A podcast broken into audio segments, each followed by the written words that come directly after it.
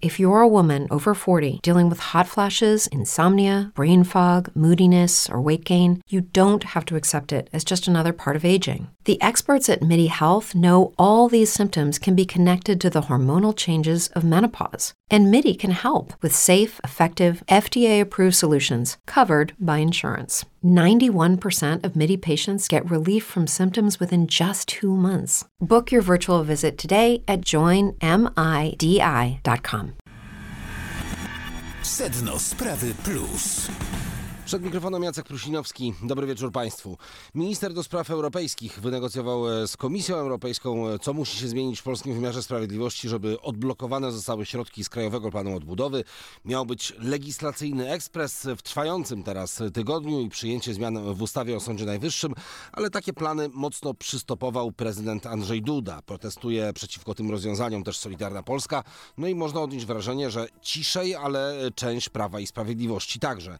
Będą więc więc dłuższe konsultacje i prace w Sejmie dopiero po nowym roku. Spróbujemy w tym programie odpowiedzieć na pytanie, czy to sukces rządu, czy po prostu kapitulacja wobec Unii Europejskiej i samej komisji. Porozmawiamy też m.in. o komendancie głównym policji generale Jarosławie Szymczyku, o wybuchu i kłopotliwym mocno prezencie, jaki pan generał miał dostać na Ukrainie. A gośćmi na Sprawy Plus będą dzisiaj Zbigniew Giżyński z Koła Polskie Sprawy, kiedyś polityk Prawa i Sprawiedliwości, Krzysztof Paszyk z Polskiego Stronnictwa Ludowego, Później Karol Rabenda, wiceminister aktywów państwowych. Po godzinie 21 dr Jarosław Janecki, ekonomista ze Szkoły Głównej Handlowej. A po godzinie 21.20 ostatni goście w naszym programie to Jacek Gądek z Gazety.pl i Tomasz Żółciak z Dziennika Gazety Prawnej. Sedno Sprawy Plus. Zaczynamy. Sedno Sprawy Plus. Sedno Sprawy Plus. Naszymi pierwszymi gośćmi są Krzysztof Paszek, poseł Polskiego Stronnictwa Ludowego. Dobry wieczór, panie pośle, witam. Dobry wieczór, panie redaktorze, dobry wieczór państwu. I Zbigniew Gierzyński, poseł Koła Polskie Sprawy, kiedyś przez wiele lat Prawo i Sprawiedliwość. Dobry wieczór, witam. Dobry wieczór. To zacznę od pytania o projekt przedstawiony w ubiegłym tygodniu przez ministra e, do spraw europejskich, e, ministra Konrad, e, Szymona Szynkowskiego-Welsenka. Zmiany w ustawie o Sądzie Najwyższym wynegocjowane przez polski rząd, pana ministra właśnie i Komisję Europejską. Czy panowie zagłosują za tymi zmianami? Czy to jest konieczny etap, jeżeli chcemy uzyskać pieniądze z Krajowego Planu planu odbudowy poseł Zbigniew Giżyński? Na ten moment tego projektu y, nie ma w Sejmie, bo on został wycofany przez wnioskodawcę. Ale rzecznik rządu Mają... mówi, że to jest ciągle y, projekt, który będzie podstawą dalszych prac. Jeżeli on trafi do Sejmu, wtedy będziemy mogli na ten temat y, rozmawiać, bo na tym etapie podkreślam, kiedy projekt został wycofany, bo gdy był złożony, to była gotowość na spotkaniu przedstawicieli klubów i kół parlamentarnych w Sejmie, na którym miałem e, możliwość e, brać w nim udział, była gotowość ze strony w zasadzie wszystkich, aby nad tym projektem pracować. E, w, może nie to, że bardzo szybkim tempie, ale takim tempie, który będzie gwarantował sprawną pracę parlamentu. Ze względu, jak rozumiem, na niesnaski w obozie tak zwanej Zjednoczonej Prawicy, i ze względu na wątpliwości pana prezydenta projekt został na tym etapie wycofany. Sejm, który miał dzisiaj obradować tym projektem się zająć, został w związku z tym odwołany. Dopóki ten projekt ponownie nie trafi, e, to tak na dobrą sprawę nie wiemy, nad czym, nad czym mamy e, pracować, więc wstrzymałbym się na tym etapie jeszcze z komentarzami. I pan poseł Krzysztof Paszek? Na dzień dzisiejszy, panie redaktorze, pytaniem e, jeszcze bardziej aktualnym e, od tego, które pan zadał, jest to, kto ponosi odpowiedzialność za ten chaos, który dzisiaj e, powstał. Miał być szybki mm, sposób przyjęcia mm, ustawy, która do końca roku spowoduje uruchomienie środków europejskich, udrożnienie tego mm, kanału informacyjnego z Brukselą, a mamy ciąg dalszy, czy kolejną odsłonę mm, wojny bulldogów pod pisowskim y, dywanem. Y, sojusz Zbigniewa Ziobro z prezydentem sparaliżował tak de facto te plany, które miał prezes Kaczyński i, i, i premier Morawiecki na szybkie przyjęcie tej ustawy. No, po raz kolejny mm, ja uważam, że warto by dzisiaj wskazać odpowiedzialnych tej sytuacji, bo mamy festiwal kilkumiesięcznych perturbacji, jeśli chodzi o em, uzgodnienie uruchomienia środków e, na Krajowy Plan Odbudowy. Przypomnę e, słuchaczom, że to jest 500 milionów złotych na każdy powiat w Polsce, blisko 40 milionów na każdą gminę średnio rzecz biorąc. Ale bardziej do samego projektu, panie pośle, się odnosząc, bardziej do, do samego tego, sytuacji. tego sposobu na odblokowanie. To jest e, Panie redaktorze, nie ma... kapitulacja nie ma, rządu przed ja, Brukselą, sukces, w jakich kategoriach to ja, należy ja, e, kate- opisywać? Ja, kategor, ja kategorycznie protestuję o, o w ogóle rozmowie o projekcie. Nie ma projektu. Jest polityczny chaos. Polityczny chaos w obozie władzy. Dzisiaj każdy z każdym dzisiaj e, wspiera, każdy z każdym walczy, a tracą Polacy. Traci każdy z nas dzisiaj, traci polska gospodarka, tracą, tracą polscy przedsiębiorcy. To jest naprawdę skandal. Ja dzisiaj dopominam się, panie prezesie Kaczyński, trzeba dzisiaj naprawdę ustalić odpowiedzialnego tego bałaganu, który, który powstał. Były zapewnienia, było y, oświadczenie mm, ministra Welsenka, y, a, a, jest, a jest chaos. No, no, to, to, to jest y, rzecz niebywała, panie redaktorze. Po raz kolejny niestety okazuje się, że obóz Zjednoczonej Prawicy, nomen omen wspierany przez pana posła też bardzo często, niestety nie radzi sobie z takimi kwestiami, które są polską racją stanu, bo trzeba to jasno nazwać. Uruchomienie pieniędzy europejskich to jest dzisiaj polska racja stanu, polska gospodarka Mhm. bez tych pieniędzy. Te wszystkie wyzwania, jakimi są inflacja, inne kwestie spowolnienia chociażby inwestycji, nie poradzą sobie. No rząd e, najwyraźniej zdaje sobie z tego sprawę, e, decydując się na takie ustępstwa wobec Brukseli. nie zdaje sobie z tego sprawy, bo odpowiedzialny rząd, odpowiedzialna dzisiaj większość parlamentarna, gdyby faktycznie sobie zdawała z tego sprawy, naprawdę bylibyśmy dzisiaj wspólnie z panem posłem Gizińskim w parlamencie i przyjmowali e, ustawę, która udrażnia dzisiaj, eliminuje Mhm. przeszkody w e, uruchomieniu środków europejskich na realizację KPO. To, to posła Zbigniewa Giżyńskiego jeszcze zapytam. Komentujemy sobie tylko tą sprawę. To pytanie do posła Zbigniewa Giżyńskiego o sam e, no, e, sposób procedowania to za dużo powiedziane, bo, bo, bo tu procedowanie się tak naprawdę nie zaczęło, ale, ale no, część no, także obozu Zjednoczonej Prawicy, politycy Solidarnej Polski mówili, że to projekt przywieziony z Brukseli wprost. Zaprzeczał co prawda temu minister do spraw europejskich, mówił, że to polskie propozycje zaakceptowane co najwyżej przez e, Brukselę, ale e, pan poseł, to pytanie do, do Zbigniewa Giżyńskiego, nie ma z tym e, problemu, jeżeli chodzi o to, jak powstaje polskie prawo w tym wypadku i że jedynym argumentem za tymi zmianami, za przeniesieniem spraw dyscyplinarnych sędziów Sądu Najwyższego do, do NSA, jedynym argumentem jest w zasadzie no, Komisja Europejska i to, że, że Komisja Europejska wolałaby, żeby tak właśnie było. Podczas spotkania, które miało miejsce w gabinecie pani marszałek, takiego poszerzonego konwentu seniorów, W środę, tydzień temu chyba, E, tak? tak, dokładnie w środę tydzień temu, tego typu pytania do pana ministra do spraw europejskich e, padały i to padały ze strony w zasadzie wszystkich mm, sił politycznych, zarówno tych, którzy mają e, stosunek bardzo entuzjastyczny do Unii Europejskiej, jak i przez tych, którzy mają sceptyczny stosunek do Unii Europejskiej oraz przez tych, którzy mają ten stosunek umiarkowany i starają się patrzeć przede wszystkim na polski interes. Wszyscy generalnie niepokoili się tym, że e, ustawy, które mają obowiązywać w polskiej przestrzeni prawnej, są pisane w Brukseli, jak to e, pan redaktor powiedział, i narzucane e, stronie polskiej. Nawet przedstawiciele ugrupowań bardzo entuzjastycznych w stosunku do Unii Europejskiej, co do takiego sposobu postępowania, wyrażali Mhm. e, obawy i sceptycyzm. I zdanie pana posła, tak Natomiast e, pan- konkludując, I, I słusznie by było, bo, że, że takie obawy są, bo nie powinno taka, taka sytuacja nie powinna mieć miejsca. Ale pan minister do spraw europejskich zapewnił, i to zapewnienie zostało przez wszystkich przyjęte, i ono nie e, budziło jakiejś wątpliwości. Może poza głosem pana posła mm, Bosaka z Konfederacji, ale jak wiemy, on co do zasady jest przeciwny Unii Europejskiej w każdym aspekcie. Wszyscy te wytłumaczenia przyjęli, że to polski rząd przygotował projekt rozwiązania, przedłożył go naszym partnerom e, w Unii Europejskiej i ono zostało zaakceptowane, a nie, że zostało Mhm. ono narzucone. narzucone. Taka, taka była takie było tłumaczenie i ono przez wszystkich zostało przyjęte i to akurat nie wzbudzało emocji. Co więcej, wyraziliśmy wszyscy dosyć solidarną gotowość, aby nad tym projektem pracować. Dziś e, byliśmy już na to przygotowani, tak jak słusznie e, pan poseł e, powiedział. Nie doszło do tego. Ja osobiście nad tym ubolewam, bo uważam, że sprawa ta powinna zostać w taką lub w inną stronę rozwiązana. To znaczy, albo powinniśmy podjąć decyzję, czy godzimy się na pewne kompromisy, a w związku z tym czerpiemy także określone profity finansowe z KPO, czy też E, nie godzimy się na to, bo mamy inne cele. Tak czy inaczej powinniśmy to rozstrzygnąć, bo e, taki stan zawieszenia, abstrahując od tego, co ja już osobiście na ten temat myślę, na pewno nie jest stanem dobrym. W naszym programie za to e, czas zawieszenia teraz się rozpocznie i krótka przerwa do dyskusji. Wracamy za chwilę. Sedno Sprawy Plus.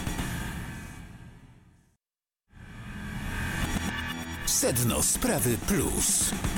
Są z nami cały czas posłowie Zbigniew Gierzyński z Koła Polskie Sprawy i Krzysztof Paszek z Polskiego Stronnictwa Ludowego. Wracamy do rozmowy o Krajowym Planie Odbudowy, o tym, y, co zrobić, żeby środki, miliardy euro popłynęły y, do Polski. Jaki więc powinien być ten optymalny plan w styczniu? Czy praca szybka nad y, tym projektem, który teraz został wycofany, czy bardzo podobnym, żeby nie okazało się, że po jego przyjęciu Komisja Europejska znowu mówi, że jednak te zmiany są zbyt daleko idące, poseł Krzysztof Paszyk?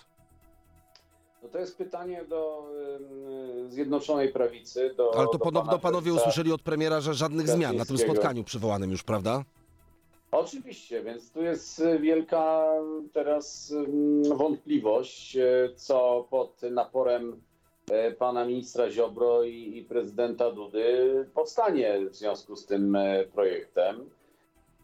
My, panie redaktorze, jako część opozycji, Koalicja Polska, Polskie Stronnictwo Ludowe, e, tak jak wcześniej powiedziałem, e, sprawę KPO i tych środków, gigantycznych środków dzisiaj dla Polski w trudnym czasie, w czasie, w czasie mm, recesji gospodarczej zbliżającej się, traktujemy jako rację stanu. Byliśmy gotowi w ubiegłym tygodniu rozmawiać i, i uczestniczyć w pracach bardzo merytorycznie mm, e, w uzgodnieniu tego, tego projektu i będziemy, myślę, też w styczniu również gotowi, przygotowani z, z własnymi spostrzeżeniami. Tylko pytanie, co e, w tych negocjacjach w obozie władzy e, zwycięży? Czy zdrowy rozsądek i jednak otwarcie się na dialog z instytucjami europejskimi, z Komisją Europejską w szczególności, no czy to dalej będzie jednak mimo wszystko targowanie interesem politycznym,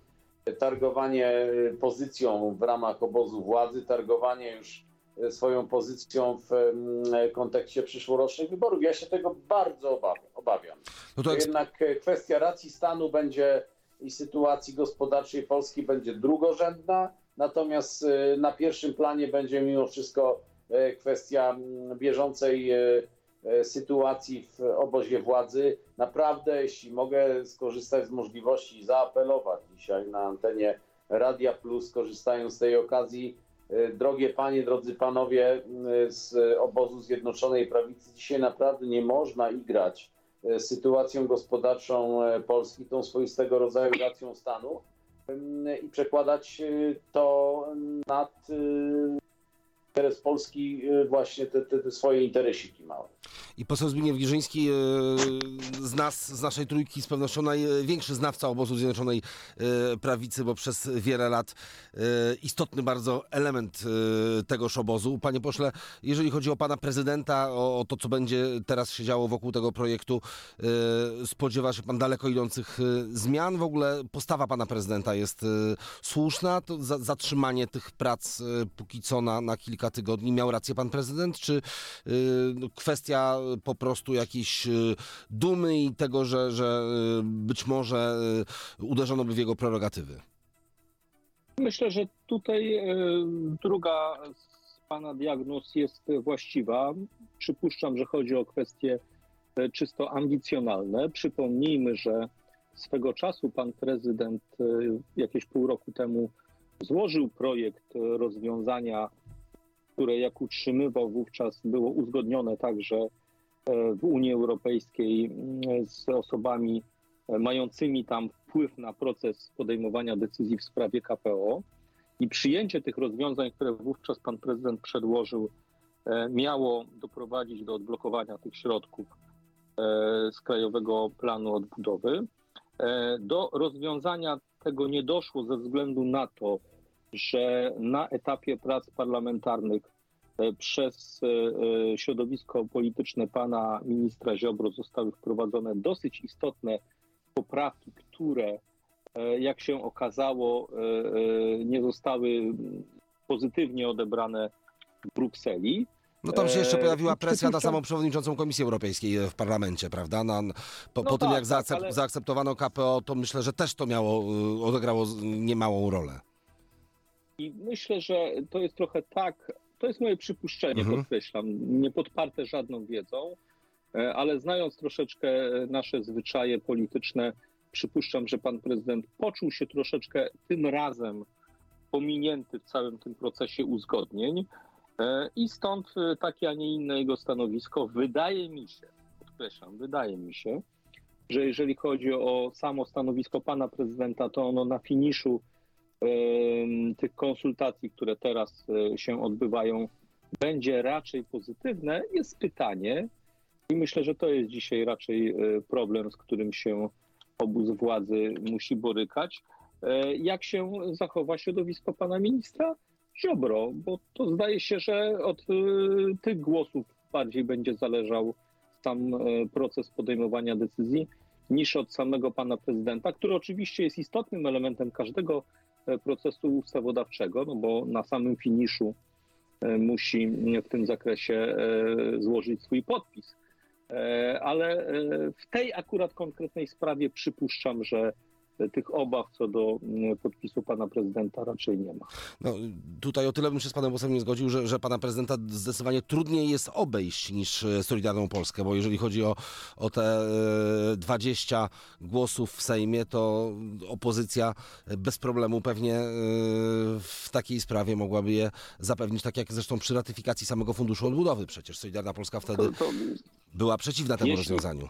jeśli, jeśli opozycja rzeczywiście, tak jak pan redaktor e, twierdzi, byłaby w stanie w tym zakresie e, zagłosować za tymi rozwiązaniami, to przypuszczam, że tych posłów z opozycji byłoby więcej niż 20, w związku z tym i potencjalne weto pana prezydenta też można byłoby odrzucić.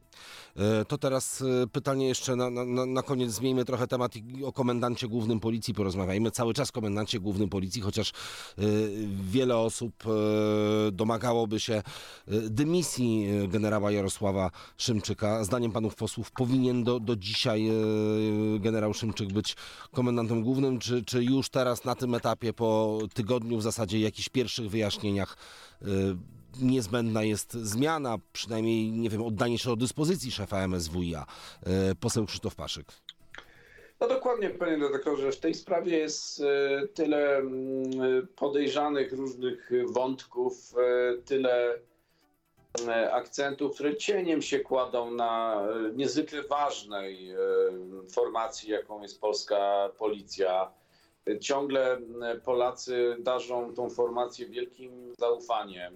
Ja mam nadzieję, e, mam takie wrażenie, przepraszam, że niestety przeciągającym się mm, e, takim festiwalem unikania poniesienia odpowiedzialności zarówno przez samego pana komendanta, ale również osób, które nadzorują jego, jego działalność, my rozmieniamy na drobne trochę tą, tą formację. Rozmieniamy na drobne też to zaufanie, które było budowane latami. Rozmieniamy na drobne wreszcie swoistego rodzaju etos e, munduru e, policjanta.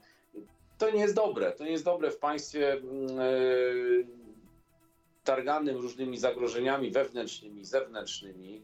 Jednak dla, dla, patrząc nawet po badaniach, panie redaktorze, opinii publicznej, to poczucie bezpieczeństwa jest jednak ciągle przez Polaków traktowane jako najważniejsza rzecz. A kluczowym w tym kontekście jest właśnie postrzeganie formacji, jaką jest, jest e, policja. No, niedopuszczane, niedopuszczalne są, są te wypowiedzi już dzisiaj e, e, jasno odpychające kwestie mm, odwołania komendanta, zmiany jakiejś refleksji, przemyślenia w związku z tą, e, z tą sytuacją. Ja myślę, że tu nie ma do e, końca jasności, panie pośle, o tyle, że szef MSW, MSWiA, minister Mariusz Kamiński mówi o tym, że dymisji nie będzie, że to już jest pewne, a na przykład premier i rzecznik e, rządu Oczywiście. mówią, że nie ma decyzji. A to spora różnica. Więc wi- widać tak jest. Zgadzam się z panem redaktorem, jest spora rozbieżność zdań, jeśli chodzi o ministra bezpośrednio nadzorującego komendanta, a, a, a premiera szefa rządu. To niedobrze, to niedobrze wróży, to, to niedobrze świadczy również po raz kolejny o róż- różnicach zdań w takich podstawowych, fundamentalnych kwestiach dzisiaj, jeśli chodzi o obóz, e, obóz władzy. Ja bym mimo wszystko jednak dzisiaj o zdrowy rozsądek apelował. Nie y, kwestia y, ambicji osobistych i, i, i personaliów jest najważniejsza. W takich kryzysowych sytuacjach decydenci powinni kierować się przede wszystkim dzisiaj właśnie e, etosem, kondycją tego, tego etosu, kondycją służby, jaką jest e, policja w kontekście bezpieczeństwa Polski. Nie widzę tego i to, to, to, to jest niezwykle, niezwykle taka przykra konstatacja tego, I tej, poseł- tej sprawy. I pan poseł Zbigniew Girzyński, e, czy dymisja już teraz, czy spokojnie pan czeka na wyjaśnienia?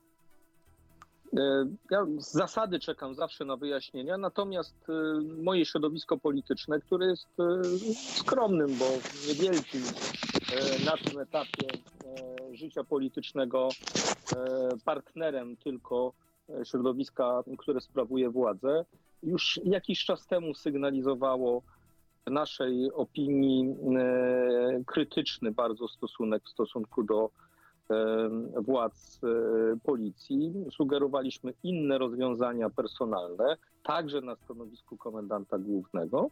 Ono nie zostało uwzględnione, ponieważ obecny pan minister spraw wewnętrznych jest przywiązany do e, pana komendanta. Ja uważam, że to jest błąd. Uważałem tak zanim cała ta historia miała miejsce i w tym zakresie ta historia jedynie utwierdziła mnie w tym przekonaniu, że ten e, stosunek e, bardzo sceptyczny miał swoje racjonalne uzasadnienie. Mogę tylko wyrazić nadzieję, że po, e, jak mniemam, dogłębnym zbadaniu tej sprawy, być może także w panu ministrze odpowiadającym za policję będzie refleksja i tej zmiany dokona, bo uważam, że ona byłaby potrzebna. A skąd ten sceptycyzm, panie pośle?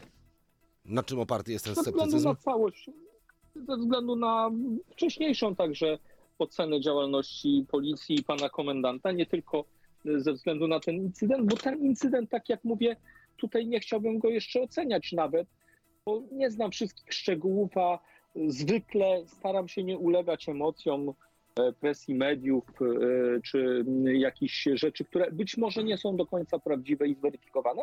Podkreślam, że moja ocena negatywna pracy policji i pana komendanta wynika z wcześniejszych obserwacji, a nie tylko tego faktu, o którym teraz mówię. A mówił to Zbigniew Girzyński, poseł Koła Polskie Sprawy. Bardzo panu posłowi dziękuję za obecność e, dzisiaj, za dyskusję w Radiu Plus.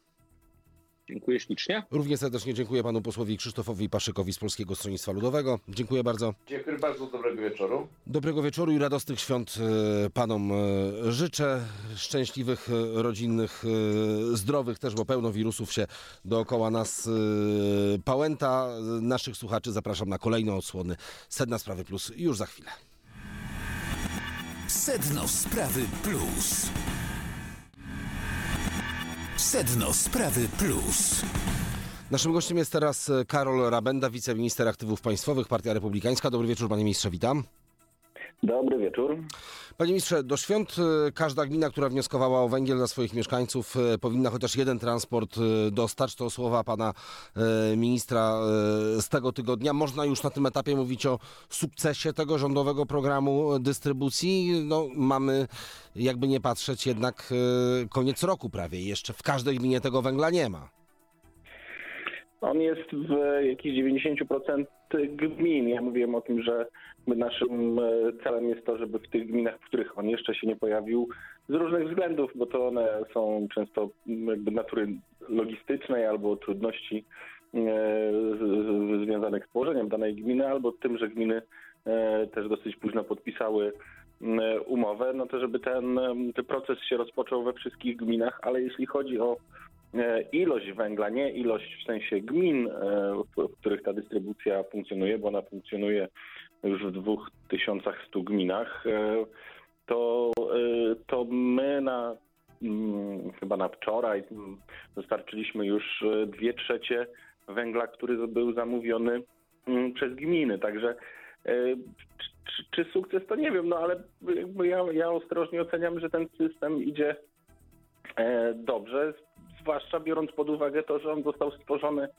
w, no, w trybie nadzwyczajnym związanym z, z sankcjami i z tym, że musieliśmy coś, co się e, tworzyło latami e, w sposób naturalny, rynkowy, musieliśmy w kilka, e, w kilka miesięcy odtworzyć. I tu też chciałbym jakby też podkreślić, że to nie jest jedyny e, sposób dostarczania węgla gospodarstwom domowym, bo my e, od początku roku węgiel z polskiego wydobycia kierujemy bezpośrednio do gospodarstw domowych i dostarczyliśmy go już e, ponad 3 miliony ton. Także no, to jest pewne uzupełnienie i system, który zastępuje to, co tworzyło się latami i, i, w, mojej ocenie on e, działa poprawnie, biorąc pod uwagę to, że jest e, sytuacja nadzwyczajna. Mhm. A panie ministrze, jak to będzie wyglądało w, no, w perspektywie, no, jeżeli chodzi o tę zimę, ten sezon grzewczy, yy, no, wiele albo wszystko wskazuje już na to, że, że nie będzie jakichś potężnych problemów, że uda się te potrzeby zaspokoić, a, a jeżeli chodzi o, o przyszłą zimę, to, to będziemy się borykali z tym samym, w sensie, że to będą też sprowadzane dostawy z całego świata, czy uda się na tyle zwiększyć wydobycie krajowe, żeby te potrzeby na większym e, poziomie zaspokoić. Jeśli chodzi o wydobycie krajowe, to ono e, poprzez decyzję sprzed ponad 10 lat e, nie jest w stanie zapewnić nam tego węgla dla gospodarstw domowych, bo to jest trochę bardziej skomplikowane niż taki, takie wydobycie dla energetyki, bo ten węgiel trzeba wydobyć, odsiać.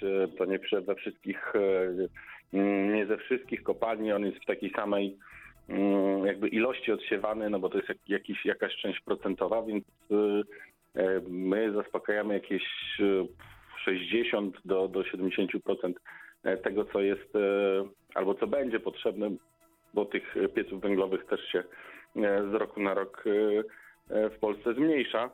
E, A tą część, która brakuje, no my musimy importować i wcześniej to robiły firmy prywatne w oparciu o swoje relacje i kontakty biznesowe e, z, z, z Rosją i z węglem z tamtego kierunku. Nam się udało ten proces e, odwrócić i jakby jesteśmy w stanie m, też e, w pewnym sensie uniezależnić się od węgla dla gospodarstw domowych z kierunków rosyjskich i możemy sprowadzać węgiel ten brakujący wolumen e, z innych kierunków i być w ten sposób też e, niezależni na następne lata, z tym, że następny sezon grzewczy, no to e, oczywiście on będzie wyglądał zupełnie inaczej, tu mamy dużo więcej czasu i jesteśmy gotowi na to, żeby mm, ten, te, te, ten potrzebny surowiec sprowadzić odpowiednio wcześniej i wprowadzić go na rynek. Ale to już teraz trwają jakieś rozmowy, negocjacje, e, szukanie e, potencjalnych dostawców tańszych niż e, ci, których mamy teraz, bo, bo ten węgiel jest bardzo drogi. To jest też problem przecież. My tych dostawców mamy e, od lat. To jest kwestia e, wolumenu ilości. E, W tym, w tym roku my zaimportowaliśmy rekordowe ilości z właśnie tych kierunków morskich. Pokazaliśmy, że jakby jesteśmy mm, na tyle jakby sprawczy, że, że, że możemy to e, przeprowadzić, zwłaszcza jeśli chodzi o mm, jakby wiezienie go i rozładowanie w portach. To było logistycznie e, bardzo dużym e, bardzo dużym wysiłkiem zrobione, no bo takich przeładunków w portach w Polsce nie było. No ale to pokazało, że możemy go, możemy go importować i jesteśmy na to gotowi. Jeśli chodzi o cenę, no to cena no, to są już kwestie niezależne e, od nas wprost, no bo ten węgiel na rynkach światowych się kształtuje e, no, na takich poziomach, e, jakie są. One są związane z wojną i z tym kryzysem energetycznym, ale one już nie są tak drogie jak w tym pierwszym, w, w tych pierwszych tygodniach czy miesiącach po wojnie. On jest już trochę niższy, chociaż jeszcze daleki od e, tych stanów sprzed wojny, no ale jakby e, tutaj oczywiście żadna jakaś analiza czy e, prognoza no, no zawsze będzie obarczona no, podatnością na to, co się dzieje na arenie międzynarodowej. Jasne, No, panie ministrze, to jeszcze na koniec ten, zmieńmy ten, temat. Ten, ten, ten, stan, ten stan takiego rozchwiania, on się w pewnym sensie kończy i, i, i, i, i, i, i możemy się spodziewać, że te ceny trochę spadną do takich e, poziomów akceptowalnych przez e, Polaków. Panie ministrze, to zmieńmy na koniec trochę temat. Pa, pan jest przekonany co do zasadności fuzji Orlenu z Lotosem? I warunków, na jakich to wszystko się odbywa, no bo y, ja zdaję sobie sprawę, że są narzucone przez Unię Europejską, y, przez Komisję Europejską częściowo y, warunki, które y, mają y, no, przeciwdziałać powstaniu zbyt monopolistycznej pozycji Orlenu na, na, na polskim rynku, stąd przymus pozbycia się części aktywów Lotosu, ale no, jeżeli na takich warunkach to, to wszystko ma sens i, i jest korzystne?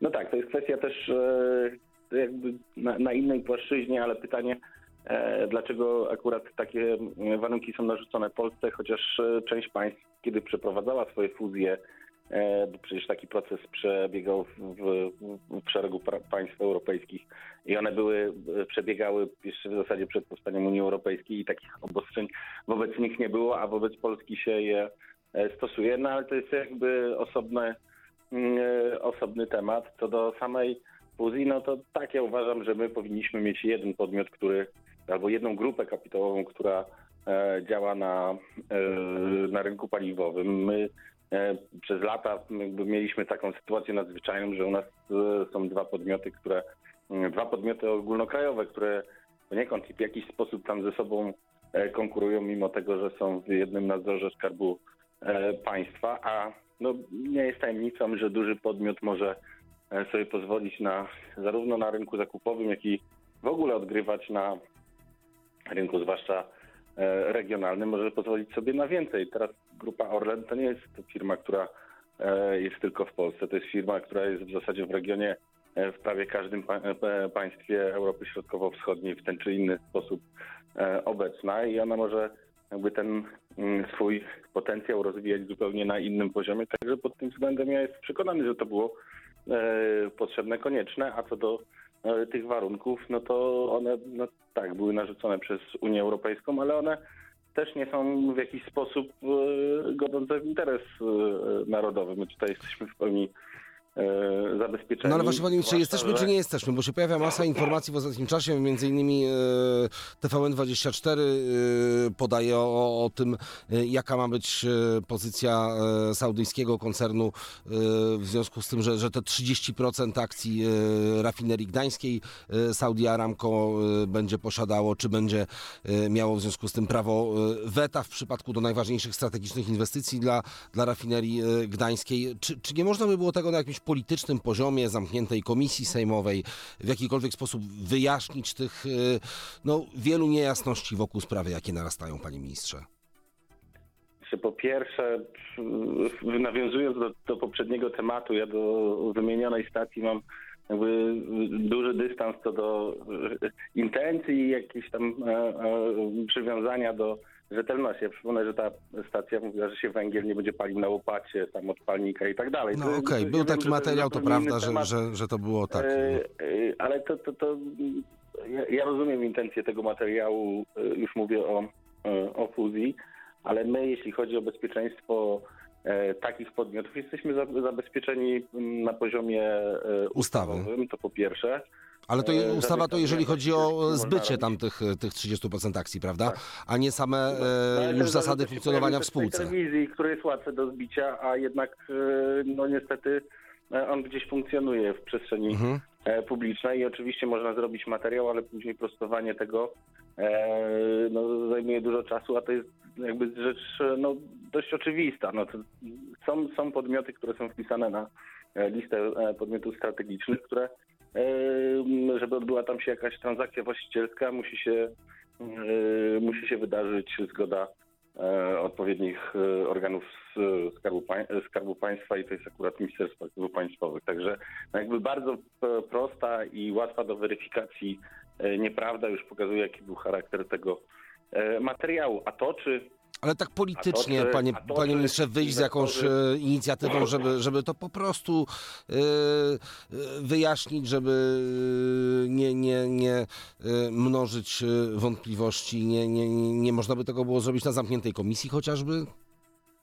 Znaczy, po, powiem szczerze, no niestety e, przy postawie naszej opozycji, to czy to będzie komisja zamknięta na dwa czy na pięć spustów, myślę, że no niestety, ale te materiały, które były tam przedstawiane, by zaraz się znalazły w mediach, ale jakby pomijając to, bo co do e, meritum, no to, że inwestor, który, e, który inwestuje pieniądze w rafinerii, ma wpływ na, e, na działalność tej spółki, ograniczony, no bo tu mówimy o 30%, to nie jest jakaś straszna sprawa, a z drugiej strony ja podkreślam, że znaczy ten, ten inwestor to, to nie jest tylko inwestor kapitałowy, ale to jest e, partner, z którym związane są umowy i niestety, ale te umowy mogą być e, jakby, albo stety, bardzo Mhm. stety, no te, te, mm, te umowy mogą być niemile widziane e, u naszych wschodnich sąsiadów. No chyba nikomu nie zależy e, na tym, żeby wzmacniać pozycję Rosji, a zarówno te kontrakty, jak i ta transakcja osłabia pozycję Rosji w, w regionie, ale no mówię, ja niedaleki jestem od jakichś insynuacji czy oskarżeń, no ale niestety tak to wygląda. A mówił to Karol Rabenda, wiceminister aktywów państwowych. Bardzo panu ministrowi dziękuję za e, rozmowę i życzę miłego wieczoru i radosnych, dobrych, rodzinnych świąt. Dziękuję i nawzajem. Wszystkiego dobrego. E, A Państwa, naszych słuchaczy zapraszam e, na drugą godzinę z sednem sprawy plus e, po 21 e, rozmowy z doktorem Jarosławem Janeckim, ekonomistą ze Szkoły Głównej Handlowej, a także z dziennikarzami politycznymi, jak zawsze na koniec programu. Dzisiaj będą to Jacek Gądek z portalu Gazeta.pl i Tomasz Żółciak z dziennika Gazety Prawnej. Teraz już mówię Państwu do usłyszenia po 21. Za kilka minut wracamy z kolejnymi tematami i dyskusjami w Sednie Sprawy Plus. Sedno Sprawy Plus. Sedno Sprawy Plus. Przed mikrofonem Jacek Prusinowski, a na łączach witam doktora Jarosława Janeckiego, przewodniczącego Towarzystwa Ekonomistów Polskich, wykładowcę Szkoły Głównej Handlowej. Dobry wieczór, witam. Dobry wieczór. Tak e, dwa tygodnie przed, nie, niespełna dwa tygodnie nawet przed e, końcem roku chciałbym, żebyśmy e, trochę o tym przyszłym 2023 e, porozmawiali, o tym jak bardzo trudny może być, bo że, że będzie trudny to chyba jest absolutnie pewne. Pana zdaniem czeka nas recesja, wzrost bezrobocia, to wszystko co najgorsze może się wydarzyć w polskiej gospodarce, czy jednak unikniemy no, samej recesji chociażby? W moim takim podstawowym scenariuszu rozwoju sytuacji nie zakładam scenariusza recesyjnego, aczkolwiek e, no, dużo będzie zależało od takich e, wydarzeń, które dzisiaj nie są e, prognozowalne. Tym niemniej z całą pewnością należy oczekiwać znacznego spowolnienia aktywności gospodarczej, że takim punktem startowym do jakichkolwiek prognoz niech będzie projekcja e, zrobiona przez Bank Centralny i Bank Centralny tutaj mm, oczekuje, że w pierwszej połowie 2023 roku no będziemy mieli jednak do czynienia z dynamiką e, wzrostu e, PKB poniżej 1%. Ja przypomnę, że jeszcze w pierwszym kwartale tego roku dynamika produktu krajowego Koło 8, brutto tak? była ponad 8%, 8,5%. Mhm. Także mamy do czynienia z dosyć dużym spowolnieniem. Natomiast e, no, nawet ten punkt startowy jest trochę lepszy do 2023 roku niż jeszcze chyba sądziliśmy kilka miesięcy temu, ponieważ dzisiaj e, mieliśmy mm, ostatnie dane e, z listopada dotyczące e, produkcji przemysłowej i te dane są nieco lepsze od oczekiwań. I powiem szczerze, że tutaj e, wpływ na nieco lepszą sytuację w polskiej gospodarce mają czynniki e, jednorazowe, a wynikające w części e, z wojny na Ukrainie. Myślę tutaj przede wszystkim o popycie generowanym przez y, obywateli z, y, napływających z Ukrainy. To stąd też był ten e, ponad 8% wzrost PKB w pierwszym kwartale ubiegłego roku, prawda? Bo ta pierwsza Dokładnie fala uchodźców. Dokładnie tak. Teraz y, prawdopodobnie, tu możemy oczywiście przypuszczać, ale y, część produkcji przemysłowej w Polsce, ta dodatkowa część y, wynika również y, z tego, że polskie fabryki w pewnym stopniu jednak y, produkują dobra inwestycyjne em, z przeznaczeniem na eksport na Ukrainę. I oczywiście tutaj nie myślę tylko i wyłącznie o, o, o sprawach takich no, związanych bezpośrednio z wojną, typu broń czy Ale amunicja. generatory w ostatnim czasie, które A, z tego co wiem tak. sprzedają się na potęgę i wszystko co w Polsce jest do kupienia e, jedzie na Ukrainę, prawda? Bo to zapotrzebowanie tam Dokładnie. jest potężne. Dokładnie tak. Stąd, jeżeli mówimy w ogóle o y, spowolnieniu wzrostu gospodarczego, no to oczywiście y, on będzie y, przebiegał, no przynajmniej tak dwutorowo. Z jednej strony y, będziemy widzieć y, słabnący y, popyt ze strony gospodarstw domowych, czyli ten popyt, który my sami generujemy, a to dlatego, że jednak w sytuacji, kiedy utrzymują się, e, utrzymuje się wysoka dynamika e, inflacji, dwucyfrowa, no to z każdym miesiącem e, ten wzrost dynamiki cen jest coraz bardziej dotkliwy, a, tym, a on jest tym bardziej dotkliwy, że jednak dynamika płac w takim ujęciu ogólnym jednak y, w skali makro, on jest jednak o około 3-4 punkty procentowe niższy od dynamiki inflacji. Oj, czyli panie doktorze, to nie, nie jest zbyt optymistyczne szacowanie wzrostu płac, bo, bo wydaje mi się, że e, 4 punkty to, jest, e, to są te podwyżki w sektorze e, przedsiębiorstw, to są te Ja dane mówię, GUS-u, a w całym kraju to musi być no, dużo, dużo Ja niżej, prawda? Ja, ja mówię tutaj o realnym wzroście, e, czyli, czyli e, nominalna dynamika płac pomniejszona o inflację i ona jest na minusie. Czyli e, oczywiście tutaj mamy, w tym momencie mamy wzrost dynamiki płac w ujęciu rok do roku ponad, no załóżmy 13%. Mhm. E, No, inflacja jest e, e, ponad siedem- 17,5%, stąd, e, stąd no, No tak, ta tylko chodzi mi o to, panie doktorze, że, że, że e, czy, czy te, ta różnica tych czterech, powiedzmy, punktów e, nie jest e, zbyt mała, biorąc pod uwagę, że ten wzrost płac dotyczy sektora przedsiębiorstw i to też są listopadowe dane e, 13,9%, gdzie tam e, wchodziły, e, jak sam GUS tłumaczył, e, premie, e, na, nagrody barburkowe e, i, i, i takie zdarzenia też absolutnie wyjątkowe, jednostkowe, które podciągnęły e, ten wzrost płac, no a przecież cała budżetówka czy najmniejsze firmy no do, do tego też sektora przedsiębiorstw nie są e, wliczane, bo to jest minimum No dziewięciu pracowników, prawda? To, to, to właśnie- jest elita powiedzmy. I właśnie, I właśnie do tego zmierzam, ponieważ e, e, mówiąc o osłabieniu wzrostu gospodarczego, Mhm. to w jaki sposób to odczujemy, em, to e, stety lub niestety, ale em, to będzie uzależnione od tego, w jakim sektorze po prostu pracujemy, gdzie jesteśmy zatrudnieni. I jak bardzo zbiedniejemy, tak?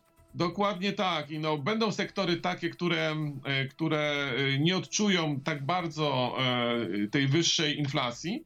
Natomiast są sektory typu, i tutaj znów po raz kolejny kłania się sprawa związana z sektorem em, administracji, e, gdzie te wzrosty płac będą zdecydowanie niższe. Na początku 2023 roku zazwyczaj e, następują takie jednorazowe dostosowania płac e, i tutaj wiele przedsiębiorstw decyduje, e, podejmuje decyzję o wzroście płac. I on zazwyczaj e, w sytuacji, kiedy inflacja jest jednocyfrowa, e, najczęściej e, ten wzrost płac jest indeksowany o wskaźnik inflacji, czyli po prostu płace rosną mniej więcej tyle, ile, ile, ile inflacja. Tymczasem no, teraz jest już kolejny kwartał, mamy do czynienia z bardzo wysoką inflacją i to powoduje jednak, że przedsiębiorstwa no, w pewien sposób jednak y, dochodzą do takiej ściany i y, coraz trudniej jest y, podnosić y, y, y, płace zwiększać koszty produkcji i jednocześnie przekładać te wzrosty kosztów E, na ostateczną cenę produktu czy też usługi. Tym bardziej, że teraz z względu- tym popytem będzie coraz większy problem, prawda? Dokładnie tak, z tego względu, że no, tutaj przedsiębiorstwa no, muszą się liczyć z tym, że popyt będzie coraz słabszy, właśnie z uwagi na to, że po prostu przy- y, konsumenci no, będą wybierać usługi czy też produkty i będą z nich y, w pierwszym, y, w pierwszym okresie oczywiście wybierają tańsze produkty, ale w tym drugim okresie z czasem no, będą wręcz rezygnowali y, z usług, z których y, do tej pory Mhm. korzystali. Panie doktorze, ale to, to można odnieść wrażenie, że dochodzimy do momentu, w którym e, faktycznie no, takie są też e, prognozy, że, że inflacja e, już po, po tym szczycie w pierwszym kwartale przyszłego roku e, powinna zacząć e, spadać, ale to co te kilka ostatnich zdań, które e, pan profesor powiedział, to mam wrażenie, że, że właśnie jest zarysowanie takiego momentu, w którym już e, dochodzimy gdzieś do, do tego szczytu inflacji i faktycznie spadek e, popytu, przedsiębiorcy dochodzący do wniosku, że już nie mogą cen podnosić, bo będzie problem ze sprzedażą ich e, towarów e, i usług. To jest właśnie ten moment, gdzie już no, inflacja ewidentnie dochodzi do, swojej, do swojego szczytu. Takim punktem zwrotnym powinien być pierwszy kwartał. W, lutym, w okolicach lutego lub marca, sądzę, że to będzie luty. Apogeum, tak właśnie, ten Będzie, szczyt. tak, to będzie najwyższa dynamika w ujęciu rok do roku. Ale to, że y, dynamika inflacji będzie coraz niższa w kolejnych miesiącach, no to nie oznacza, że produkty, które nabywamy w sklepach albo usługi zaczną tanieć. To One W prawda. dalszym ciągu A mam wrażenie, że ponosić- wiele osób tak te, te, tego się niestety spodziewa, prawda? Że to tak jak inflacja Y- zacznie spadać, to że ceny będą spadały, a to niestety y, tak nie działa, prawda?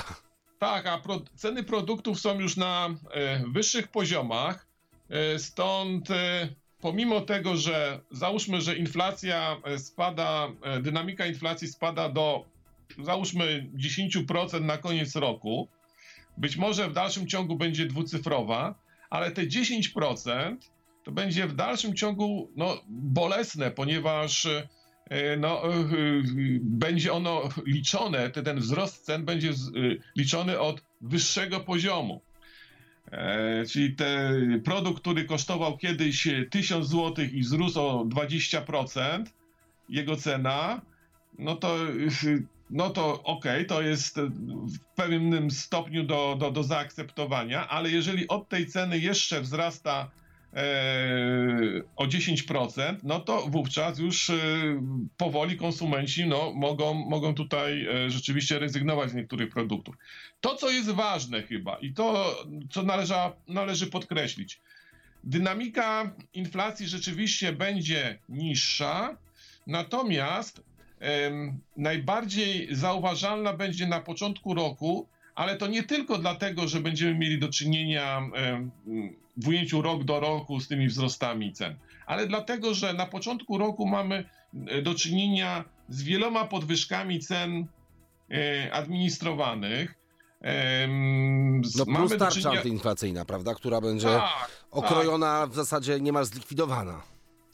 Tak, i tutaj e, co prawda na przykład ceny gazu będą w dalszym ciągu em, e, zamrożone, natomiast e, e, sam fakt, że konsumenci będą płacić stawkę 23% VAT-u od przyszłego roku, no to spowoduje, że jednak e, w rachunkach to jednak e, zobaczymy. Oczywiście tutaj e, rząd e, proponuje e, dla pewnych osób e, jednak e, dla tych, które spełniają kryterium dochodowe, Mhm. e, będzie wzrost kosztów zużycia surowca. Natomiast no, tutaj w dalszym ciągu mamy do czynienia z wyższymi cenami. Tak samo zresztą jak w przypadku e, cen energii. Nie każdy konsument, nie każde gospodarstwo domowe będzie potrafiło oszacować, czy mieści się w limicie, który pozwoli e, e, korzystać z niższych cen energii. E, Średnio, średnie zużycie energii e, w Polsce przez gospodarstwo domowe wskazuje, że taki uśredniony rachunek jednak dla konsumentów, dla gospodarstw domowych wzrośnie o około 30% jednak. Także to są dosyć duże wzrosty. Oczywiście e, to jest, e, to jest, to jest prognoza, natomiast, e, natomiast tym należy się liczyć. I e, to, co chyba jest z punktu widzenia procesów inflacyjnych w sumie najważniejsze, to to, w jaki sposób ceny producentom będą się zachowywały. A tutaj akurat ceny energii dla tych największych przedsiębiorstw no, będą jednak w dalszym ciągu rosnąć. I tutaj prognozy są niezbyt optymistyczne. One mogą y, dla tych największych firm rosnąć nawet o 80-90% w ujęciu rok do roku. Także to jest, y, to jest ten element, który będzie powstrzymywał dynamikę inflacji przed jakimiś większymi y, spadkami. To, co może zadziałać in plus, to znaczy może powodować, że ta inflacja jednak będzie powstrzymywana, ta dynamika będzie niższa, to y, po prostu spowolnienie aktywności gospodarczej, spowolnienie popytu. I wówczas no, być może, y, być może y, w niektórych sektorach zobaczymy, że te ceny będą rosły nieco, nieco wolniej. To jeszcze na koniec, panie doktorze, jedna e, sprawa. Dużo w ostatnim czasie mówimy o Krajowym Planie Odbudowy. Na tym politycznym poziomie e, rząd e, stara się spełnić oczekiwania Komisji Europejskiej, żeby te środki zostały odblokowane. Czy w perspektywie 2023 roku to robi jakąś dużą różnicę? Czy te pierwsze miliardy z KPO do Polski przypłyną, czy nie? Bo niedawno minister finansów Artur Soboń w Radio Plus mówił, że no ten 2023 to też nie będzie takim rokiem największego transferu środków w ramach KPO, tylko kolejne dwa lata y, będą dużo bardziej y, intensywne. Czy, czy to bardziej chodzi o kwestie nastrojów w gospodarce, podejścia y, inwestorów, pożyczkodawców ewentualnych i, i właśnie na, na tym polu te środki z KPO odegrają swoje znaczenie, czy, czy same pieniądze są tutaj najistotniejsze? I jedno i drugie, natomiast e, to podejście, o którym, tym drugim podejściu, o którym pan redaktor wspomniał, wydaje mi się e, ważniejsze. To znaczy nastroje, one generują, e, wpływają na decyzje mm, przedsiębiorstw, nawet tych, które nie korzystają z tych programów unijnych. Stąd na pewno decyzja o tym, o odmrożeniu finansowania z Unii Europejskiej na pewno zadziała e, pozytywnie na całą gospodarkę, na wiele sektorów. I e, z tej perspektywy na pewno e, będzie to bardzo pozytywny impuls. Drugim takim możliwym impulsem, który... Ale tak krótko już, panie doktorze, tylko poproszę. To jest sprawa oczywiście z, y, wygaszania wojny i odbudowa mhm. Ukrainy. To, to oczywiście to jest oczywiste, natomiast y, bardzo istotne y, dla całej gospodarki. No tak, to u nas jeszcze szczególnie w kontekście zamrożonego w przyszłym roku wręcz sektora budowlanego, to, to perspektywa otwarcia się na, na odbudowę Ukrainy, to, to, to, to mogłoby mieć szczególne znaczenie, prawda? Bardzo dziękuję. Dokładnie tak. Bardzo dziękuję e, za tę rozmowę. Doktor Jarosław Janecki, e, ekonomista e, ze Szkoły Głównej Handlowej i przewodniczący Towarzystwa Ekonomistów Polskich. Dziękuję bardzo. Wesołych świąt życzę panu doktorowi i serdecznie pozdrawiam. Państwa zapraszam na kolejną odsłonę sednem, Sedna Sprawy Plus już teraz z dziennikarzami politycznymi i komentarzem do bieżących wydarzeń ostatnich dni. Do usłyszenia. Sedno Sprawy Plus. Sedno Sprawy Plus. A naszymi gośćmi są teraz Jacek Gądek z Gazety.pl. Dobry wieczór. Dobry wieczór. I Tomasz Żółczak z Dziennika Gazety Prawnej. Witam serdecznie. Dobry wieczór. Jesteście jednymi z najlepiej poinformowanych e, dziennikarzy w Polsce, więc e, i ja i nasi słuchacze e, będziemy bardzo ukontentowani, jak usłyszymy, co wydarzy się z projektem ustawy o Sądzie Najwyższym, z tą propozycją, która wynegocjowana została przez ministra do spraw europejskich z Komisją Europejską i po wystąpieniu prezydenta Andrzeja Dudy zatrzymano pracę, mają ruszyć w styczniu. Uda się w samym obozie rządzącym na początku a potem także z opozycją e, wypracować jakieś wspólne stanowisko w tej sprawie i przyjąć te przepisy. E, to jest bardziej prawdopodobny wariant. Jacek Gądek. O, trudno to tak do końca przewidzieć. Wydaje się jednak, że rzecz, która jest rzeczą absolutnie podstawową, to jest bardzo silne dążenie obozu Prawa i Sprawiedliwości, samej Nowogrodzkiej, Jarosława Kaczyńskiego, a przede wszystkim Mateusza Morawieckiego do tego, żeby jednak tę ustawę przeforsować. Czy Wręcz jak takiej... desperacja to wygląda prawie. No, wy, wygląda to absolutnie jako de, desperacja e, i to desperacja, która e, dzieje się, która ma miejsce e, z, decyzją Jarosława Kaczyńskiego, najwyższego czynnika w obozie Zjednoczonej Prawicy. Więc y, jeśli Jarosław Kaczyński, który co prawda ostatnio nieco zniknął, i jedynie udzielił e, wywiadu Gazecie Polskiej, gdy ta burza wybuchła wokół tejże ustawy i stanowiska prezydenta Andrzeja Dudy, ale to Jarosław Kaczyński zdecydował, idziemy na kapitulację jesteśmy faktycznie zdesperowani, musimy wyszarpać te pieniądze na KPO, żeby myśleć w ogóle o walce o trzecią kadencję. Więc skoro jest taka wola kapitulacji, jest absolutna desperacja, jest e, e, dążenie do uchwalenia tej ustawy, czy to w formie co do przecinka takiej, czy z jakimiś drobnymi poprawkami, to wydaje się, że jednak e, Jarosław Kaczyński i PiS doprowadzą tę sprawę do końca. Albo po trupie Solidarnej Polski, trochę przesadzam, bo Solidarna Polska wcale nie musi wychodzić ze Zjednoczonej Prawicy, e, albo e, i z poparciem części, przynajmniej części opozycji, albo jakimś cudem to nie wiem, może jeden promil szans jest na to, że PiS dogada się ze Zbigniewem Ziobrą, ale skoro cel jest taki Jarosława Kaczyńskiego, żeby dopiąć tę sprawę, to najpewniej to się uda. I Tomasz Żółciak, to samo pytanie. No, PiS ponosi e, bardzo wysokie koszty tego e, ustawowego falstartu, tak to chyba możemy nazwać, biorąc pod uwagę reakcję zwłaszcza prezydenta, i generalnie środowiska e, PiSu, które e, w dużej mierze, jak się rozmawia z politykami obozu rządzącego, byli no, autentycznie i rzeczywiście zaskoczeni tempem zgłoszenia tej ustawy i jej zawartością. Mhm. Prezydent przecież w poniedziałek był w Berlinie i o, o tym, że projekt jest składany, dowiedział się w momencie, kiedy właściwie wszyscy go poznaliśmy. On był częściowo wdrażany e, w, w, w, to, co ustalono e, w toku tych negocjacji z Komisją Europejską, ale jak widać, nie był wdrożony we wszystko. Więc tak jak e, Jacek powiedział o tym, że mm, droga do tych pieniędzy z KPO będzie wiodła po trupach, no to tych trupów po drodze spodziewam się sporo, jeżeli taki kurs zostanie rzeczywiście obrany, bo grono niezadowolonych z tych, w jaki sposób ta ustawa Mm, ten projekt powstał i co on w sobie właściwie zawiera, wydłuża się z każdym dniem, a nie skraca. Bo już pomijam kwestię ziobrystów, pomijam kwestię niezadowolenia prezesa, yy, który dał upust swojemu nie, niezadowoleniu w rozmowie yy, z Gazetą Polską. Dochodzą do tego przecież takie instytucje jak pierwsza prezes Sądu Najwyższego.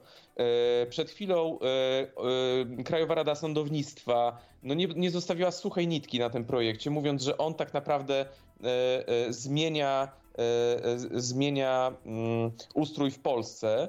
E, e, I dochodzą jeszcze inne tego typu instytucje czy gremia, no choćby Rzecznik Praw Obywatelskich, który u nas na łamach mówił wczoraj, że ta ustawa, no, oprócz tego, że niesie ze sobą pewne wątpliwości natury konstytucyjnej, to jeszcze nie załatwia podstawowego problemu, jakim jest kształt czy sposób uformowania Krajowej Rady Sądownictwa, więc... Czyli co, padnie e, raczej tę wersję byś obstawiał, że, że jednak e, e, kilka tygodni dyskusji, jakiś przymiarek do, do przeforsowania tego projektu, ale, ale no, sprawa zostanie wyzerowana raczej? Konsultacje wewnątrz obozu rządzącego, te, które powinny były się odbyć zanim uruchomiono operację KPO w Sejmie, E, one zaczęły się w piątek i czyli one tak naprawdę dopiero się zaczęły kilka dni temu e, i na razie jest po pierwsze za wcześnie e, uznać na jakim etapie tych konsultacji jesteśmy. No tak jak na początku wskazałeś, takim roboczym deadline'em jest 11 stycznia, bo wtedy posiedzenie Sejmu, na którym teoretycznie ta ustawa powinna być wniesiona w nowej wersji.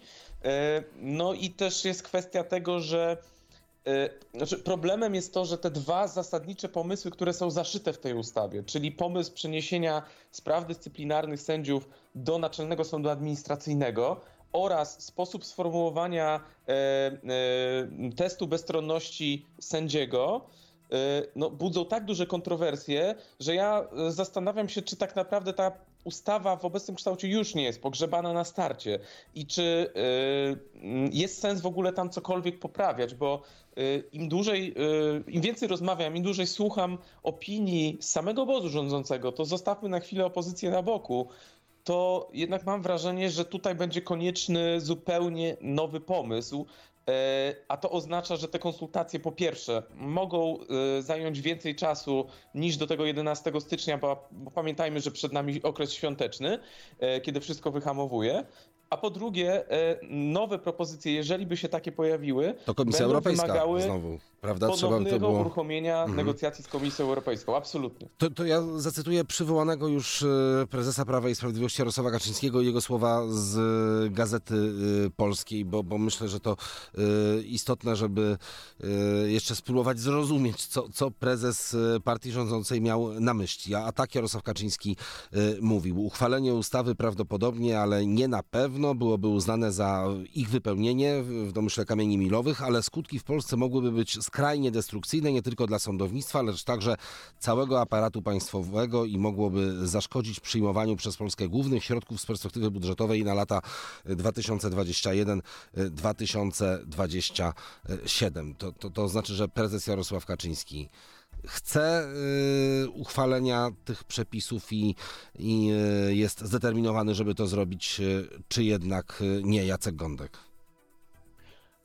Jarosław Kaczyński dodawał też, że w kolejnych zdaniach, że trzeba nad tym projektem pracować. pracować. Mhm, to Mówił właśnie, że trzeba nad tym projektem, tym konkretnym projektem pracować. Projekt można przeorać, a można nanieść jakieś kosmetyczne jedynie poprawki. E, czy PiS będzie składało jakieś autopoprawki? Tego jeszcze nie wiemy, ale y, można założyć, że właśnie taką drogą się to y, odbędzie.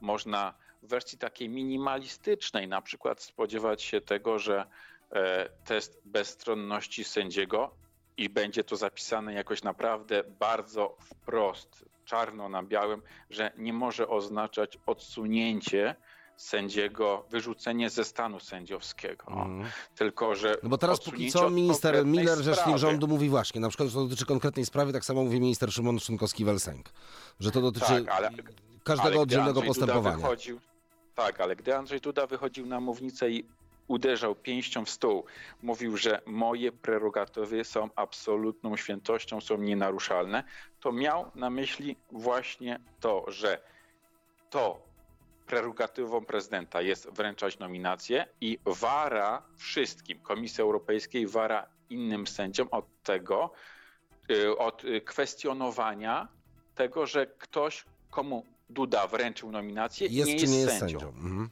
Właśnie, więc dla z perspektywy prezydenta bycie takim prostym długopisem, że oto e, rząd przywozi z Brukseli ustawy, a prezydent Andrzej Duda bez zająknięcia bierze długopis, jest takim długopisem w istocie i podpisuje wszystko, no to to jest perspektywa bardzo marna. Więc prezydent na, e,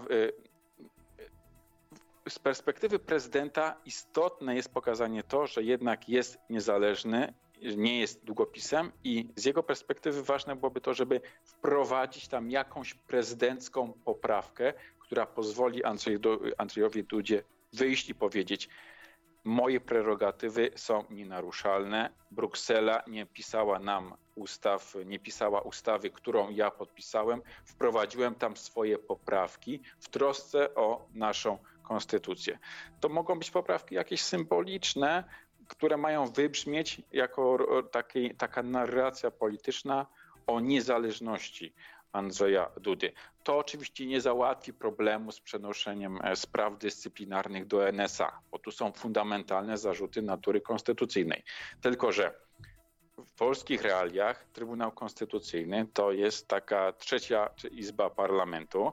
Jak której... trzeba będzie, to uzna Trybunał Konstytucyjny, że, że te uzna te zarzuty Tak. za y, mało istotne, za, za niesłuszne Tak. po prostu. Tak, na przykład w składzie trójkowym odpowiednio dobrani e, sędziowie uznają, że Ziemia jest płaska. Przerysowuję to nieco, ale problemu z tym nie powinno być, nawet jeśli by dla dobrych prawników było rzeczą coś y, oczywistą, że oto przenoszenie spraw dyscyplinarnych sędziów do NSA jest sprzeczne z konstytucją. I Tomasz Żółciak i pytanie o zachowanie e, pana prezydenta. E, Czy to właśnie przede wszystkim kwestia e, ambicji Andrzeja Dudy, tego, że został pominięty, czy niedoinformowany w tych negocjacjach i jeżeli chodzi o kształt proponowanych Komisji Europejskiej przepisów, czy prezydent po prostu jako strażnik konstytucji ma wątpliwości, czy, czy te e, przepisy e, są zgodne z ustawą zasadniczą? Ja myślę, że jedno nie wyklucza drugiego. Wręcz powiedziałbym, że to jest miks e, e, tego rodzaju motywacji. Bo z jednej strony rzeczywiście Andrzej Duda, czy generalnie Pałac Prezydencki czuje się pominięty i niedoinformowany, jeżeli chodzi o, o te ustalenia z komisją i sam, samą inicjatywę wyjścia z tym projektem. E, Co zresztą jest formułowane praktycznie wprost. Z drugiej strony mamy też e, na przykład e, rzecznika rządu Piotra Müllera, który wręcz powiedział, że prezydentowi należą się za to przeprosiny. Więc wydaje mi się, że obie strony tutaj uważają, że naruszono pewien taki dobry obyczaj legislacyjny. O tym, jak bardzo rozjuszyło to prezydenta, może świadczyć to, że zazwyczaj też, ale chodzi mi o bardziej generalną kwestię. To znaczy, zazwyczaj, kiedy pojawia się jakiś kontrowersyjny projekt ustawy e, i e, mm, media bio- biorą w radar e, e, Pałac Prezydencki, przez który będzie- stanie niebawem decyzja, czy podpisać, czy zawetować, e, e, to w- zazwyczaj słyszymy odpowiedź, no prezydent e, będzie tę sprawę analizował, kiedy ustawa wyjdzie z parlamentu, trafi na jego biurko i będzie miał, prawda, e, e, e, przewidziany konstytucją czas na, na złożenie podpisu czy zawetowanie tego. Ewentualnie jakiś delikatny mieliśmy sygnał sytuację- któregoś z ministrów, prawda? Taki, taki e, Dokładnie. zawalowany. A tutaj mieliśmy sytuację, w której po pierwsze prezydent wychodzi już na dość, no, no na bardzo wczesnym etapie, właściwie w momencie wniesienia tej, tego projektu do Sejmu i mówi praktycznie wprost, że takiej ustawy on nie, nie podpisze i mało tego spakietował to jeszcze z wetem e, dla wspomnianego przez ciebie Lex Czarnek. E, więc sygnał był bardzo mocny.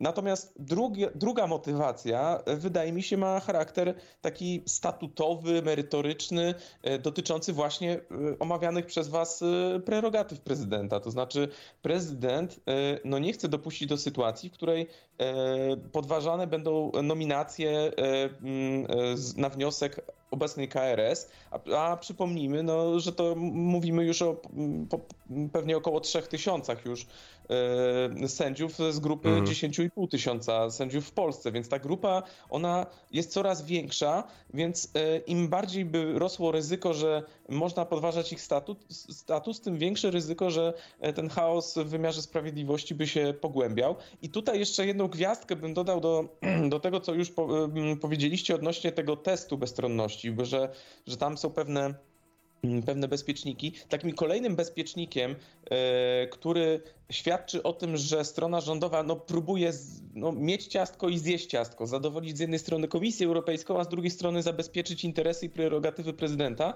no jest to, że taki wniosek o test no, musiałby być złożony, czy, czy, czy cała procedura wszczęta kolegialnie przez skład sędziowski, bo tam jest mowa o tym, że to, że to sąd z urzędu może taki test przeprowadzić, a nie sędzia. Czyli przekładając jakby na bardziej ludzki język, y, jeżeli mamy na przykład y, trzyosobowy skład orzekający, jeden tak zwany stary sędzia i dwóch tak zwanych neosędziów, to jeżeli ten stary sędzia będzie chciał podważyć status któregoś z nich, czy, czy, czy obu, e, to y, prawdopodobnie z- sprawa skończy się na złożeniu wniosku, bo większość składu sędziowskiego zdecyduje, że nie zgadza się na, test, na taki test i sprawie nie zostanie nadany bieg.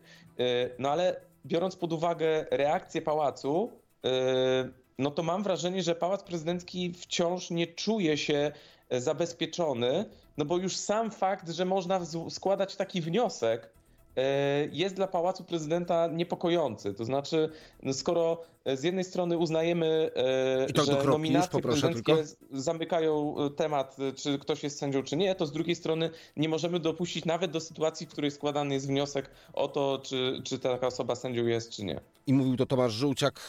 Wróci redaktor Dziennika Gazety Prawnej do rozmowy z nami po krótkiej przerwie razem z Jackiem Gonkiem z Gazety.pl. Do usłyszenia. Sedno Sprawy Plus. Sedno Sprawy Plus. Tomasz Żulciak z Dziennika Gazety Prawnej, Jacek Gądek z Gazety.pl cały czas są e, z nami. Chciałbym, żebyśmy jeszcze dwa ważne tematy e, w tej drugiej części naszej rozmowy e, poruszyli, więc proszę Was o takie możliwie skondensowane wypowiedzi od Orlenu i Lotosu. Zaczniemy, bo opozycja w ostatnich dniach, mam wrażenie, że do każdej możliwej instytucji, każdą możliwą instytucję zawiadamia w sprawie nieprawidłowości, do których miałoby dochodzić przy połączeniu tych dwóch spółek, jest i e, prokuratura, jest Najwyższa Izba Kontroli. E, dzisiaj Platforma Obywatelska także Centralne Biuro Antykorupcyjne e, zawiadomiła. Czy uważacie, że faktycznie y, podejrzanie ta sytuacja wygląda. Y, no, trudno mieć tutaj pewność co do samej umowy, bo nie wiadomo jaka jest jej dokładna wersja, czy te przedstawiane przez y, TVN24 zapisy no, są absolutnie tymi finalnymi, czy tylko na jakimś etapie konstruowania umowy powstawały. Czy rządzący powinni jakoś przedstawić, nie wiem, na zamkniętym posiedzeniu e, komisji sejmowej informacje w tej sprawie, czy, czy powinno e, coś formalnego tutaj się wydarzyć, jeżeli chodzi o wyjaśnienie tej sprawy na, na wyższym poziomie. Jacek Gądek. Jeśli jakieś dokumenty są ujawnione na tajnym posiedzeniu na przykład Komisji do Spraw Służb Specjalnych, a to i tak jest bardzo wąskie grono, to wiedza o tym wypływa w zasadzie nie ma takiego gremium tajnego, które by po jakimś czasie stawało się, e, które po prostu cały czas byłoby tajne.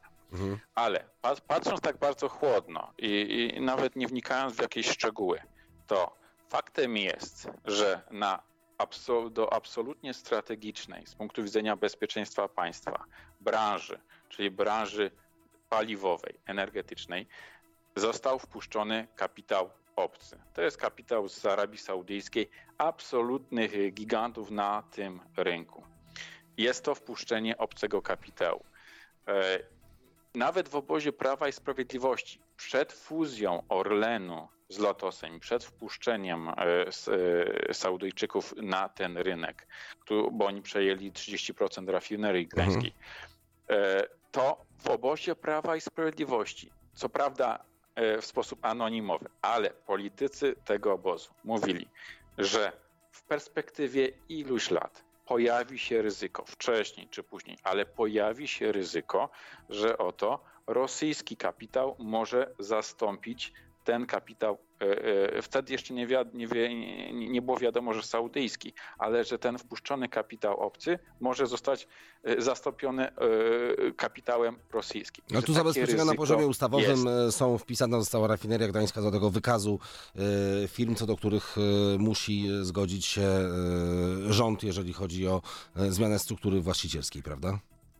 No, teoretycznie tak. Y, ja osobiście nie jestem prawnikiem, jest to bardzo skomplikowana materia, ale fakty są takie. Na naszym rynku y, paliwowym jest obcy kapitał, który może się zmienić w, kapitał teoretycznie, w kapitał wrogi. Jeśli w Polsce na przykład zmieni się władza, to na przykład y, z listy przedsiębiorstw krytycznych rafineria może zniknąć. Podejrzewasz Platformę Obywatelską o, o, to, że, że chce wpuścić rosyjski kapitał na... Nie, ale na przykład y, rządy lewicowe, rządy Leszka Millera miały pewną słabość mm. do mhm. kapitału ze wschodu. No to, to też ja złośliwi też by wyciągali cytaty z Donalda Tuska, też w kontekście e, Lotosu, że nie powinno być żadnych ideologicznych przesłanek przy eliminowaniu jakiegoś kapitału, w tym rosyjskiego. Mhm. Waldemar Pawlak też miał pewną słabość do, do Rosjan, podpisywał umowę gazową do roku 1937. To nie jest tak, że, że to jest absolutna teoria takie ryzyko, nawet jeśli dzisiaj. Czyli jakieś rozszczelnienie, Twoim wyda... zdaniem, które w perspektywie wielu lat może być niebezpieczne? Zdecydowanie tak. jest to rozszczelnienie i też na przykład, to już na, na sam koniec, hmm. jeśli Piotr Woźniak, czyli były minister, był szef PGNiG w rząda, z ramienia rządów Prawa i Sprawiedliwości, dzisiaj może trochę sfrustrowany, bo odsunięty też zupełnie no na właśnie, bok. ja nie wiem na, na ile tu przemawia frustracja przez, przez faktycznie jest, pana ministra, owszem, a, a na ile tylko Owszem, przemawia frustracja.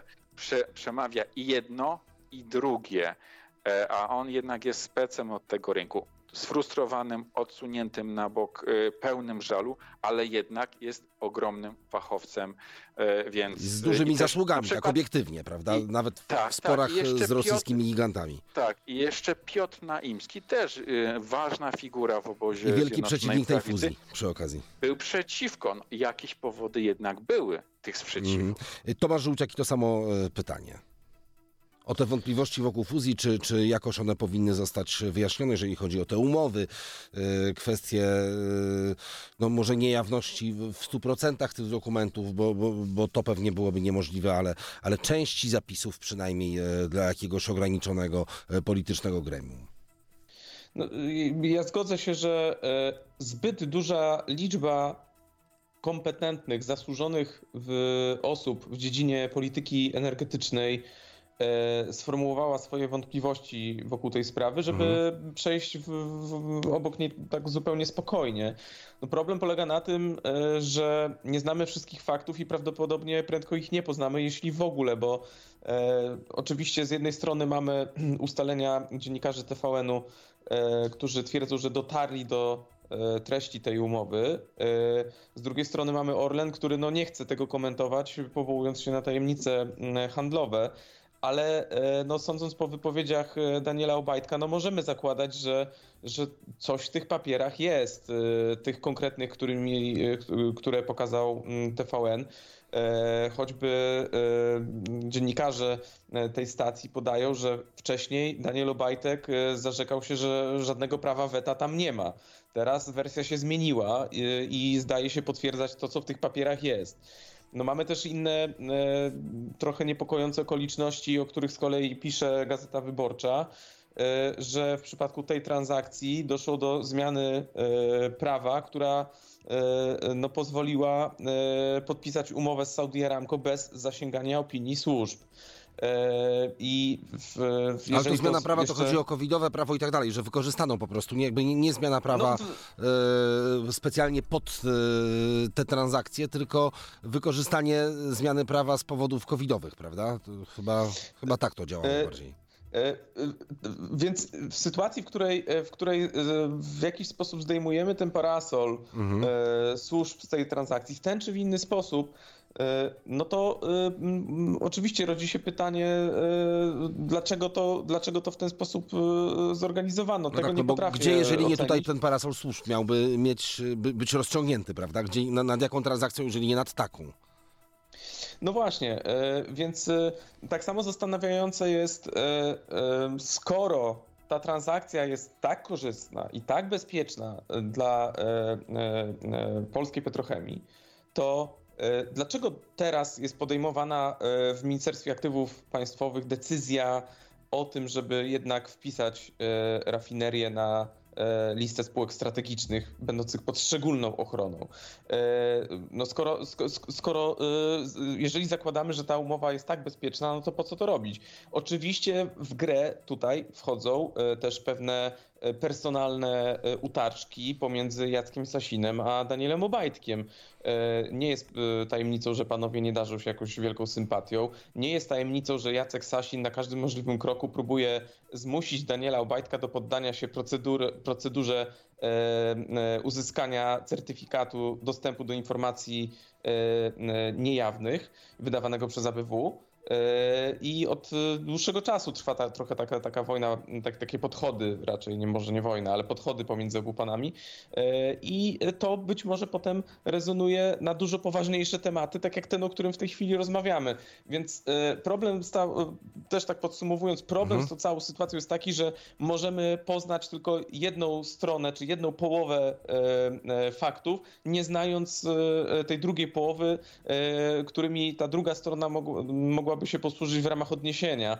E, I musimy być bardzo ostrożni w tych ocenach. Zgadzam się też z Jackiem Gątkiem, że e, przedstawienie e, oklauzulowanych informacji odnośnie tej transakcji, nawet na zamkniętym posiedzeniu komisji sejmowej, długo nie pozostanie tajemnicą, bo sami widzieliśmy już wielokrotnie, jak szczelność tej komisji okazywała się po pewnym czasie no, dużo mniejsza niż na samym początku.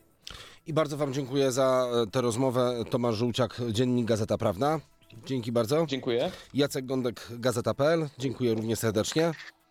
Dziękuję i radosnych, e, dobrych, rodzinnych e, świąt e, Wam życzę. Państwu też, chociaż jeszcze będę miał okazję pewnie rano kilka słów powiedzieć, ale z tymi, których już nie będę słyszał przed świętami, tym, których przed świętami już, z którymi się nie będę słyszał, to teraz jak najbardziej życzenia mogę przekazać, więc radosnych, dobrych świąt. Jeszcze w imieniu Pawła Krzemińskiego zapraszam od godziny 23 na program Nocne Światła. Dzisiaj wielcy i sławni prywatnie. Gościem Nocnych Świateł będzie Barbara Gruszka-Zych, poetka, pisarka, dziennikarka, reporterka, autorka książki Moi Ważni. Na jutrzejsze e, sedno sprawy o 8.45 e, też Państwa zapraszam. Piotr Patkowski, wiceminister finansów, będzie moim i Państwa gościem. Miłego wieczoru, dobrej nocy, do usłyszenia.